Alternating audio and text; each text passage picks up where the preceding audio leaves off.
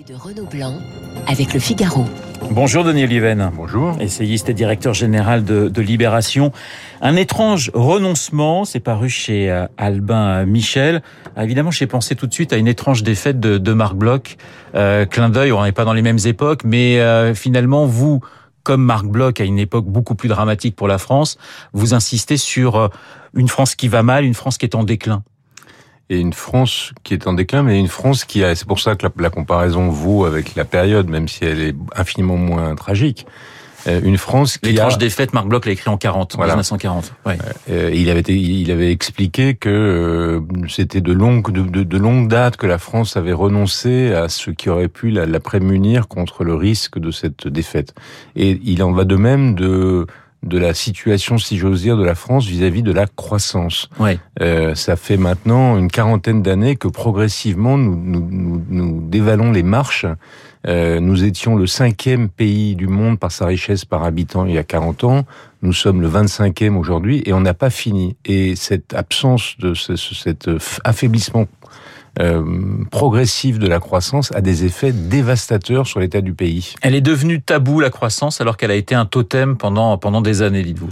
Oui, c'est ça. On a on a on s'est progressivement euh, brouillé avec les facteurs qui nous permettraient euh, de retrouver cette progression de notre richesse et donc notre capacité, par exemple, de redistribution. Si vous prenez les grandes difficultés françaises, euh, pourquoi est-ce qu'un jour nous avons une, une, flambée dans les banlieues, le lendemain une crise des gilets jaunes, un jour après la manifestation des fonctionnaires et même la crispation identitaire dont la campagne électorale va nous montrer qu'elle est encore très présente, vous voyez qu'à chaque fois la croissance est le facteur commun parce que moins de croissance c'est plus de chômage, c'est moins de pouvoir d'achat, c'est moins de ressources pour les services publics, c'est plus d'impôts, c'est moins de capacité d'absorption des, des, étrangers.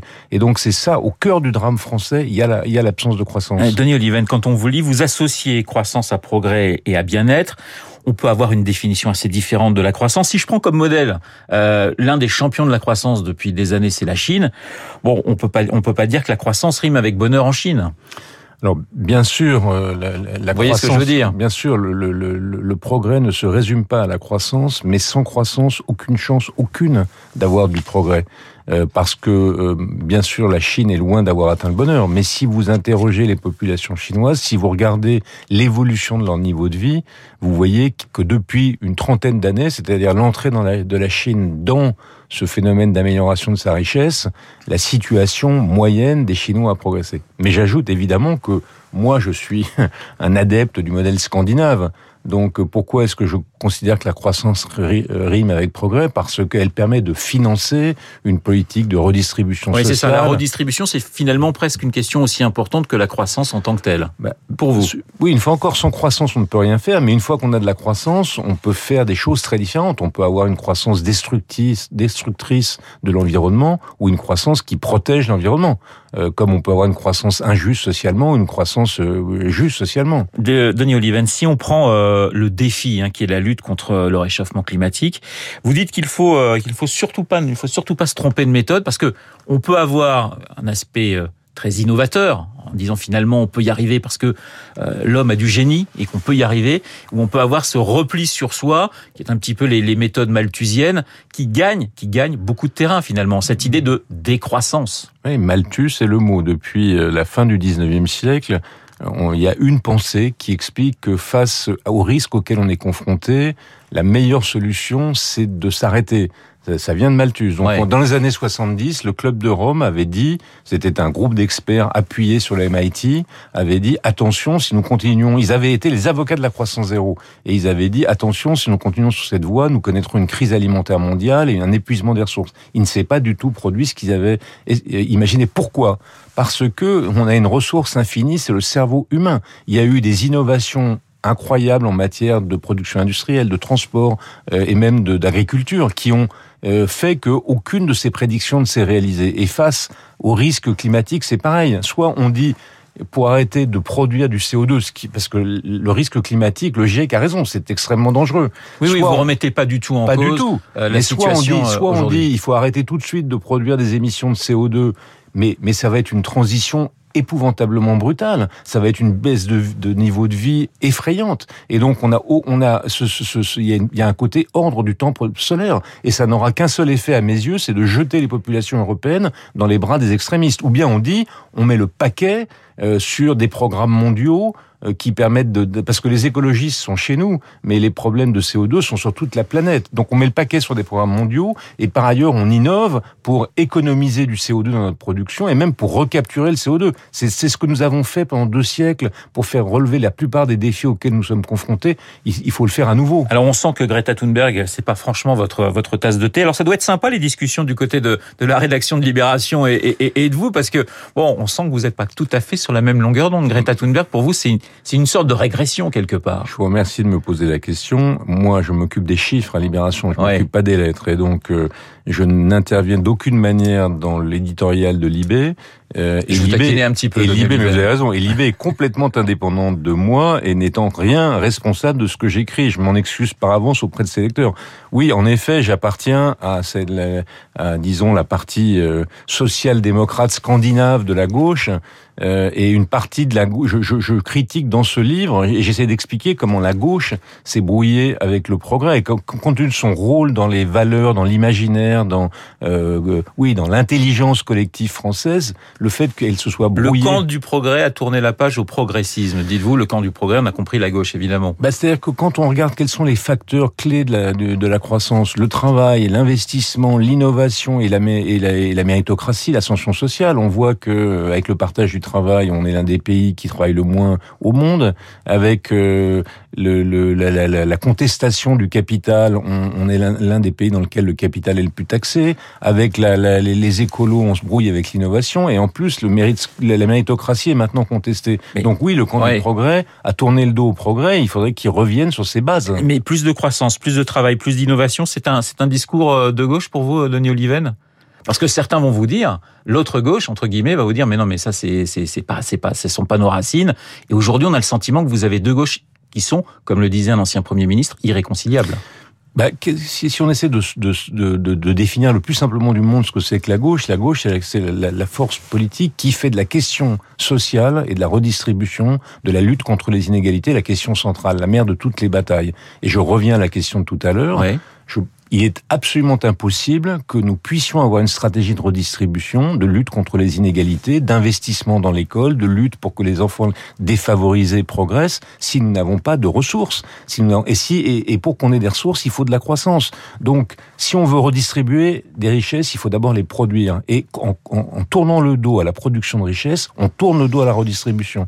Voilà pourquoi il me semble que la gauche, en effet, comme vous l'avez dit tout à l'heure, la gauche devrait faire de, de, son, de la croissance son totem et elle en a fait son tabou. On est à sept mois de, de la présidentielle. Euh, pour vous, quel est le, le candidat qui innove le plus, parle le plus d'éducation, de travail, d'investissement, d'intégration? Est-ce qu'il y a pour vous, Denis Oliven, un, un candidat qui se, se dégage ou c'est le, le désert de Gobi aujourd'hui? Écoutez, j'ai pas du tout envie de répondre à cette question parce que j'ai non mais j'ai pas envie de me mêler d'un débat de, de politiciens. Ce que j'aimerais, c'est pour ça que j'ai écrit ce livre, euh, ce que j'aimerais, c'est que le débat autour de la croissance, au lieu d'être l'angle mort de la, de, la, de la discussion des présidentielles devienne son centre euh, nodal. Je pense que c'est la question centrale et que si on ne traite pas cette question, quel que soit le président de la République, nous connaîtrons demain les mêmes difficultés, les mêmes crises des banlieues, les mêmes crises des, des classes moyennes, les mêmes crises des fonctionnaires. Donc si on veut sortir du mal français dans lequel nous plongeons progressivement depuis 40 ans, il faut qu'on s'attaque à la cause principale, à la racine du mal. Il y a une question aussi soulevée dans votre livre, c'est la question de l'universalisme. Euh, qui a qui a du plomb dans l'aile, si je puis dire. C'est toujours cette idée de repli sur soi.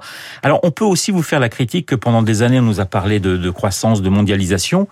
La mondialisation, elle a eu des effets quand même aussi très négatifs pour euh, un certain nombre de, personnes. C'est-à-dire que le repli sur soi, est-ce qu'il ne vient pas après une période où on a encensé une espèce de mondialisation euh, un peu idéale? Si, sans doute. Quand, vous regardez tout de même la mondialisation, elle a eu deux effets. Quand vous regardez les statistiques, elle a réduit les inégalités entre les pays. Elle a permis aux pays en voie de développement d'entrer, d'approcher du banquet. Euh, on, le voit avec la Chine, avec l'Inde et avec tant d'autres pays. Donc, elle a eu cet effet extrêmement positif euh, de créer de la croissance dans les pays qui étaient très pauvres et qui étaient qui manquaient de tout. Elle a eu un autre effet négatif, c'est qu'elle a euh, sans doute accru, en tout cas on l'observe, accru les inégalités au sein des pays riches. Mais c'est moins la mondialisation, encore qu'elle doive être maîtrisée, que la révolution technologique. Parce que c'est cette révolution technologique qui, en, polarisant l'emploi, en faisant que d'un côté, il y a euh, des emplois à haute valeur ajoutée qui se développent de l'autre côté, il y a des emplois faiblement rémunérés et non qualifiés, mais au milieu, c'est la crise des gilets jaunes, au milieu, les emplois intermédiaires sont en train de disparaître. Et ça, ça creuse les inégalités. Donc bien sûr, je ne suis pas du tout naïf quand je dis, et d'ailleurs j'en parle dans le livre longuement, parce que je décris tout ça par le menu, euh, et de manière, j'espère, pédagogique, mais bien sûr, il faut maîtriser ces processus pour qu'ils soient justes. Il y a tout un tas de politiques publiques à conduire qui permettent de conjuguer croissance et réduction des inégalités. Une dernière question, Denis Oliven. Vous parlez hein, dans votre conclusion, vous, souhaitez un pays apaisé et, et rassemblé. La France est un pays qui ne s'aime pas aujourd'hui? Je ne sais pas si c'est un pays qui ne s'aime pas, mais c'est un pays que l'absence de croissance divise. Ne croyez pas que ce soit une obsession, mais une fois encore, lorsque euh, vous avez moins hein, de, de, gâteaux à vous partager, la bataille pour chacune des parts est âpre. Et donc, euh, ça, conduit chacun des groupes d'intérêts à se battre violemment pour la défense de ses intérêts. Vous voyez bien que dans les années de forte croissance, la France était beaucoup plus rassemblée. Alors, une fois encore, c'est pas la seule raison. Il y a mille autres sujets qui expliquent les divisions françaises. Mais celle-là est, est cardinale. C'est la matrice des autres, c'est le socle de nos difficultés. Merci Denis Oliven. Un étrange renoncement, c'est publié chez Albin Michel. Merci d'avoir été mon invité euh, ce matin. Il est 8h27 dans un instant, l'essentiel de l'actualité avec Charles Bonner. Vous écoutez Radio Classique. Avec la gestion Carmignac, donnez un temps d'avance à votre épargne.